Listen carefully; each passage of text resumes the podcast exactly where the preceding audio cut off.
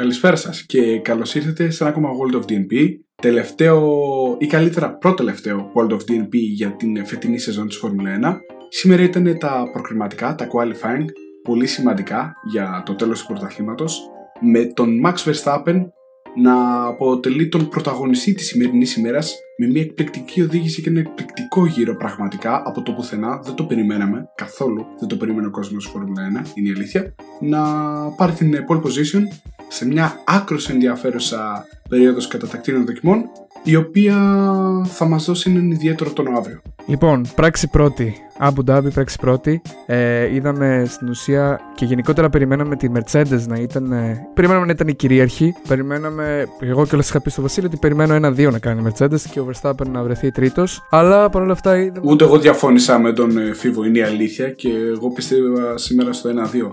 Ε, με βάση τα όσα είδαμε κιόλας ε, φίβο με τις ε, ελεύθερες δοκιμές της ε, Παρασκευής από χθες. Που και στο FP1 και στο FP2, που παρόλο που στο 1 ο Max ήταν λίγο ταχύτερος, η αλήθεια είναι πως η Mercedes εκτός ήταν πολύ καλύτερο ρυθμό, ήταν σε πολύ πιο υψηλά πατώματα στους χρόνους αλλά και στο σημερινό Final Practice 3 που αποτελεί συνήθως την προσωμείωση των, ε, των κατατακτήρων δοκιμών, πάλι η Mercedes στα πιο γρήγορα με το Lewis Hamilton να είναι στην πρώτη θέση 2,5 δέκατα μπροστά τον Max. Και η αλήθεια είναι και, και στο Q1 και στο Q2 που θα αναφέρουμε τι έγινε, πάλι η Mercedes στα πιο γρήγορα. Φίλο, θες να ξεκινήσουμε το Q1. Ναι. Λοιπόν, να ξεκινήσουμε με τη δράση στο Q1, όπου είχαμε αρκετά γρήγορους. Ε, να κάνουν γρήγορο γύρι και ο Λιus Hamilton και ο Max Verstappen. Φυσικά ε, βλέπαμε μια διαφορά της τάξης των 5 δεκάτων. Ε, μισό δευτερόλεπτο δηλαδή ήταν πιο γρήγορος ο Lewis Hamilton το Max Verstappen στο Q1. Ε, και τι είδαμε, είδαμε στην ουσία ότι αυτοί που δεν κατάφεραν να περάσουν στο Q2 ε, ήταν οι Williams, οι δύο Williams. Ο Nicholas Latifi και ο George Russell ε, δεν τα κατάφεραν. Ο Sebastian Vettel με την Aston Martin κατάφερε ε, να περάσει εν τέλει στο Q2. Επίσης, ο Kimi Raikkonen δεν κατάφερε να περάσει ε, στο, που στο τελευταίο του αγώνα ε, στην καριέρα του, στην πολύ μεγάλη και επική θα λέγαμε καριέρα του στη Φόρμουλα 1. Και επίσης οι δύο Haas δεν κατάφεραν να περάσουν στο Q2 Βασίλη. Θες να πεις κάτι εσύ για το Q1. Ναι, ναι. Είναι για άλλη μια φορά είδαμε πρωταγωνιστή στην Haas τον Μίξ Σουμάχερ, ο οποίος δεν είναι 7 ολόκληρα δέκατα μπροστά του σταυλό του Νικήτα Μαζέπιν. Τεράστια διαφορά άλλη μια φορά. Είδαμε τον Λατίφη να ξεπερνάει τον Ράσελ στο τελευταίο αγώνα του Ράσελ στη Williams. Δεν περιμέναμε τόσο μεγάλη διαφορά. Και ο Κίμι Ρέικον έχει μια ακόμα απογοητευτική φετινή απόδοση, αλλά είναι παντελώς στη δύση καρδιέρα του. Καλύτερα να πούμε το κύκνιο άσμα του, διότι είναι και ο τελευταίος του αγώνας στο τελευταίο του Παρασκευό Σαββατοκύριακο στην ε, Φόρμουλα 1. Ε, το μόνο ιδιαίτερο που έχουμε να δούμε είναι ότι είδαμε τις Ferrari για κάποια στιγμή να είναι οι μόνες που γύριζαν ε, στην πίστα με, με, με μεσαία γόμα, το έκανε μαλακή, ε, αποφάσισαν όμως να βάλουν μαλακή όταν υπήρξε κόκκινη ναι. σημαία, ναι. όταν ε, παρέσυρε ένα αντικείμενο της πίστας ο Μίξο Μάχερ που στην ε, συνέχεια το ακόμισε και ο Λάντον Για άλλη μια φορά περίεργη επιλογή της κόκκινης σημαίας επίσης. Ε, το έκανε υποθέτω πιο πολύ για λόγους ασφαλείας, για να μην βρει κάποιο μονοθέσιο και αλλιώ ναι. προσπάθηση. Τέλος πάντων, διέρχεσε και για πολύ λίγο είναι η αλήθεια, δεν ήταν σε τη φαρσοκρομουδία που υπήρχε στη Σαουδική Αραβία. Είναι και πιο παλιά πίστα και υπάρχει εμπειρία στο Αμπουντάμπι. Τώρα πηγαίνοντας ε, στο Q2, είδαμε σκηνές ε, κάλους ε, σαν να βλέπουμε στην Εμότσα στην Ιταλία, όπου πολλά μονοθέσια στα τελευταία λεπτά προσπάθησαν να κολλήσουν το ένα πίσω από το άλλο, ώστε να είναι ουσιαστικά να κάνουν και να έχουν συλλήψη από τον προπορευόμενο, το προπορευόμενο μονοθέσιο, αλλά και επειδή η πίστα όσο ε, πατιόταν περισσότερο, τόσο πιο καλή γινόταν για την πρόσφυση στα ελαστικά. Η αλήθεια όμως πως αυτό δεν εξελιχθεί καλό γιατί αποφάσισαν σχεδόν όλοι οι οδηγοί να βγουν στο τέλος μαζί στα τελευταία δύο λεπτά, με αποτέλεσμα να βιάζονται και να φρενάρουν και να γίνεται τεράστιο αλαλούμ που στους περισσότερους από αυτούς δεν τους επέτρεψε καν να βελτιώσουν τον χρόνο τους. Μάλιστα, ο Σεμπάστιαν Φέτελ εξεράγει μετά το τέλος της διαδικασίας, καθώς όχι μόνο δεν μπόρεσε να βελτιώσει τον χρόνο του, αλλά αναγκάστηκε να καθυλωθεί και στο ε, μέσο του Sector 3 και δεν μπόρεσε καθόλου να βελτιώσει τον αγώνα γιατί πάγωσαν τα ελαστικά του και στο τέλος της διαδικασίας περίμενε να περάσουν πρώτα όλα τα μονοθέσια και μετά άρχισε να βρίζει στους ε, τεχνικούς του και στους μηχανικούς του. Ε, και έτσι υπήρξε δεν θύμα. είχε άδικο. Ναι, δεν είχε καθόλου άδικο και πρέπει να επιληφθεί η FIA. Για άλλη μια φορά δεν λειτουργεί σωστά. Τώρα 14η θέση πήγε ο τέτοιο, ο Αντώνιο Τζοβινάτσι. 13ο ήταν ο Στρόλ. 12ο ο Γκασλί, ο οποίος δεν μας έχει συνηθίσει φέτος σε κακές εμφανίσεις με την AlphaTauri, αλλά δεν μπορούσε να βρει καθόλου. Ναι, ξέρεις τι, ε, ναι, δεν μπορούσε ο Πιέρ Γκασλί, διότι είχε ένα θέμα με, ε, πώς το λέμε, με τα φρένα του και το είχε αναφέρει στους μηχανικούς του. Ε, γι' αυτό το λόγο ε, δεν κατάφερε να ανέβει ψηλότερα, η αλήθεια είναι. Ακριβώς. Και ο Φερνάντο Αλόνσο, ο οποίος ήταν πολύ κοντά στο να περάσει το qualifying 3, βρέθηκε μόλις για 13 χιλιοστά εκτός από τον Ντάνιελ Ρικάρδο και μάλιστα ο γύρος του καταστράφηκε από τον Ντάνιελ Ρικάρδο. Και από ό,τι μαθαίνουν οι αγωνοδίκες, είπαν ότι θα εξετάσουν αυτό το Σιβάν, γιατί τον καθυστέρησε ενώ ο Ρικάρδο έκανε ταχύτερο γύρο για να μπορέσει να μπει στο qualifying 3. Στην πραγματικότητα εμπόδισε κιόλας τον Αλόνσο στα φρένα πριν να αρχίσει τη δικιά του προσπάθεια. Δεν ξέρουμε αν θα υπάρξει κάποια προβλεπόμενη ποινή. Και έτσι πηγαίνουμε τώρα στο πιο ενδιαφέρον κομμάτι, στο Qualifying 3, που είναι η κορυφαία δεκάδα, όπου θα σας αναφέρουμε πρώτα την κατάταξη των οδηγών και στη συνέχεια τι συνέβη. Πρώτος ε, και πόλμαν βρέθηκε ο Max Verstappen με δεύτερο τον Lewis Hamilton, τρίτος ο Lando Norris με την McLaren, τέταρτος ο Sergio Perez, πέμπτος ο Carlos Sainz με Ferrari, έκτος ο Valtteri Bottas με Mercedes, έβδομος ο Charles Leclerc με Ferrari, όδο ο Yuki Tsunoda, ο Ιάπωνας στην καλύτερη του φετινή εμφάνιση και περνώντας τον Gasly με την Alpha Tauri και ένατο ο Esteban Ocon με Alpine και δέκατος ο Daniel Ricciardo. Η... Μας έκοψε την ανάσα πραγματικά η διαδικασία η σημερινή και πραγματικά έχουμε μείνει άναυδοι και περιμένουμε την υπομοσία τον βριανό αγώνα. Ο... Το σχόλιο στο φύγο. Λοιπόν, ναι. Βλέπουμε λοιπόν να ξεκινάει το Q3 και όλοι περιμένουμε, όπως και ο ίδιος ο Christian Horner, περιμένανε τη Mercedes να είναι η κυρίαρχη όπως έχουμε πει. Και βλέπουμε ότι στο πρώτο γύρο δίνεται εκεί η εντολή ότι ο Σέρτζιο Πέρε ουσιαστικά θα, θα είναι μπροστά από τον Max Verstappen ώστε να μπορέσει να του δώσει το λεγόμενο slipstream στις ευθείες κυρίως στις uh, πίστες του Abu Dhabi, ώστε να μπορέσει να αποκτήσει κάποιο πλεονέκτημα έναντι του Lewis Hamilton, ο Max Verstappen. Πράγμα το οποίο εν μέρη το είδαμε η αλήθεια είναι. Εν μέρη όντως ο Μεξικάνος οδηγός, ο Σέρτζιο Πέρε, όντως βοήθησε τον Max Verstappen στο να κάνει έναν πάρα πολύ καλό γύρο, έναν πολύ γρήγορο γύρο, ένα 22-1, έναν γύρο τον οποίο δεν τον είχαμε δει καθόλου μέχρι ούτε την Παρασκευή ούτε το Σάββατο φυσικά. Αλλά δεν, ε, ε τα εύσημα δεν πρέπει να δοθούν μόνο στον Max, συγγνώμη, όχι μόνο στον Σέρτζιο Πέρε, αλλά και στον Max Verstappen, διότι έκανε ένα απίστευτο Sector 3. Ήταν ένας φοβερός γύρος από τον Max Verstappen η αλήθεια είναι. Ναι, ε, δηλαδή πραγματικά βρέθηκε κιόλας από τα δεδομένα της τηλεμετρίας. Ο Max Verstappen κατάφερε να αποκτήσει από το slipstream στο sector 2 γύρω στο 1 με 1,5 δέκατο.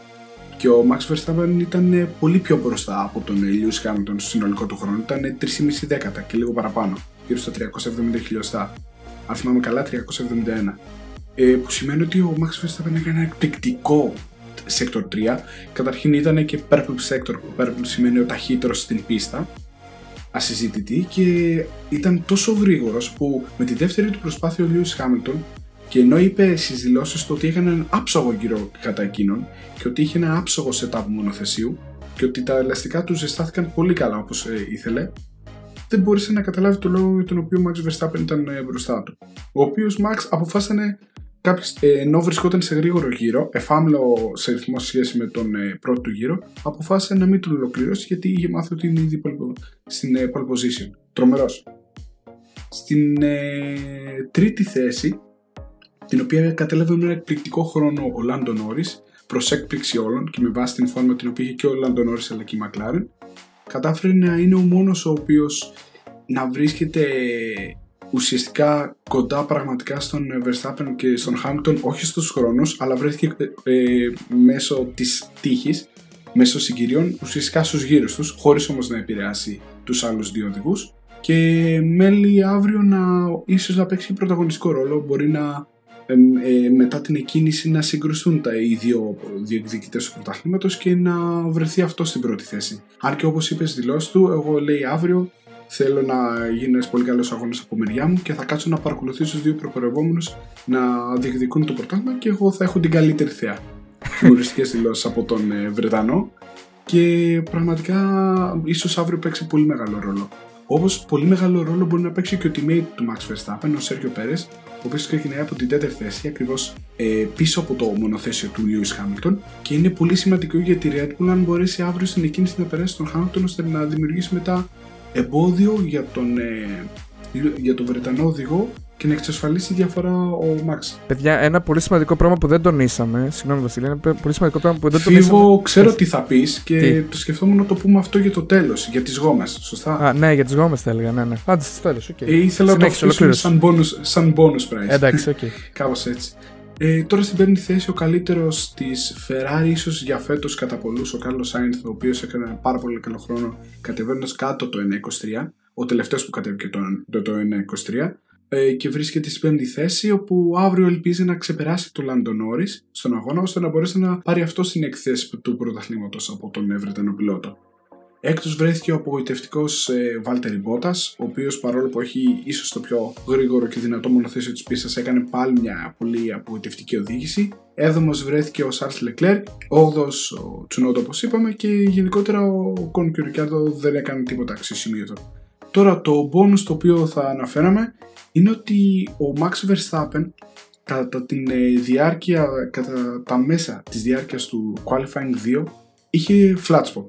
Φίβο θες να πεις τι είναι το flat spot και τι συνέβη στη συνέχεια; Το flat spot στην ουσία είναι όταν ε, ο Max Verstappen ουσιαστικά είχε ένα έντονο μπλοκάρισμα στη δεύτερη προσπάθειά του στο Q2 και αυτό σημαίνει ότι υπάρχει μια μεγάλη παραμόρφωση ουσιαστικά στη γόμα η οποία μπορεί να προκαλεί και ε, vibrations όπως λέμε, δηλαδή αναταράξεις και αυτή η γόμα ουσιαστικά θα, είναι, ε, θα έδινε ένα μεγάλο μειονέκτημα στο Max Verstappen. Έτσι αποφάσισαν... Ε, θα του παρήχε πάρα πολύ μειωμένη πρόσφυση για να το πούμε πολύ απλά και ναι. η παραμόρφωση του ελαστικού λέγεται tire degradation άμα το ακούσετε πολλές φορές και δεν ξέρετε τι είναι, είναι αυτό στην πραγματικότητα. Mm-hmm. Και στην ουσία η Red Bull αποφάσισε τότε να καλέσει το Max μέσα και αποφάσισαν να του βάλουν τη μαλακή γόμα ε, προς το τέλος της διαδικασίας ώστε να κάνει ένα γρήγορο γύρο ε, στο Q2 με τη μαλακή γόμα και λόγω των κανονισμών του Park Fermé ο Max Verstappen αύριο θα ξεκινήσει με τη μαλακή ενώ ο Lewis Hamilton θα ξεκινήσει αύριο με τη μεσαία γόμα. Και πολύ σημαντικό να αναφέρουμε είναι ότι και ο Πέρες ξεκινά αύριο με μαλακή γόμα και βρίσκεται ακριβώς πίσω το Lewis Hamilton. Και αυτό είναι πολύ σημαντικό για την εκκίνηση γιατί σου παρέχει πολύ μεγαλύτερη πρόσφυση η μαλακή γόμα.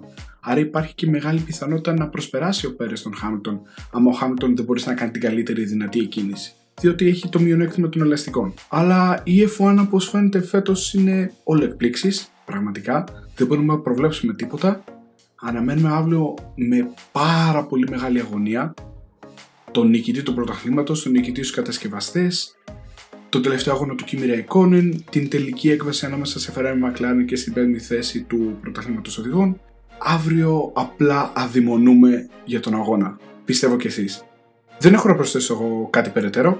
Ε, εγώ μόνο να πω ότι αύριο είναι ο πιο σημαντικός αγώνας στην καριέρα του Max Verstappen μέχρι σήμερα. Και εγώ θα πω και του Lewis Hamilton ότι είναι από τους πιο σημαντικούς αγώνες στην καριέρα και των δύο οδηγών στην ουσία. Είναι και οι δύο θα γράψουν ιστορία. Ο και οι δύο θα γράψουν ιστορία. πάρει ναι. το πρώτο του πρωτάθλημα, άμα το καταφέρει να το κερδίσει, ο Max Verstappen. Ενώ ταυτόχρονα ο Lewis Hamilton, αν κερδίσει, θα γίνει ο πρώτος σε κατακτήσεις ε, οδηγός της Φόρμουλα 1 σε πρωταθλήματα. Θα φτάσει στο 8 και θα ξεπεράσει τον Μίκελ Σουμάχερ. Ένα τρομερό ρεκόρ. Απίστευτο ρεκόρ, το οποίο είναι πολύ δύσκολο και όλες να σπάσει. Ακριβώς, ακριβώς. Και είναι ουσιαστικά. Τελευταία... Το... Ναι, τελευταίο παρακαλώ, παρακαλώ. σχόλιο. Ναι, το ότι έχουμε να δούμε από το 2012 πριν την υβριδική εποχή ε, τέτοιο ανταγωνιστικό φινάλε που είναι πιο ανταγωνιστικό αυτό και από το 2015 ή το 2016 Βασίλη που ήταν 16, με το, Rosberg, το 16 Rosberg Hamilton ναι. τώρα αυτό είναι ακόμα πιο ανταγωνιστικό και έχει πάρα πολύ ενδιαφέρον να δούμε τι θα γίνει. Δηλαδή πραγματικά περιμένω αύριο. Πριν ρίξουμε τους τίτλους τέλος να καταθέσω μια τελευταία υποσημείωση. Ο Μάικλ Μάση είπε μέσα στη βδομάδα ότι οποιοδήποτε από τους δύο οδηγούς προσπαθήσει να βγάλει τον άλλον εκτός για να αποκομίσει βαθμολογικό πλεονέκτημα θα τιμωρηθεί με αφαίρεση βαθμών και θα αποκλειστεί από τον αγώνα. Είναι σημαντικό. Ναι, είναι πολύ σημαντικό να αφαιρεθεί, ναι. Για την έκβαση του αγώνα. Δεν έχω κάτι άλλο να προσθέσω από τον Φίβο Δημητρίου. Και από τον Βασίλη Παπουτσί. Τα λέμε αύριο. Γεια και χαρά. Γεια σας.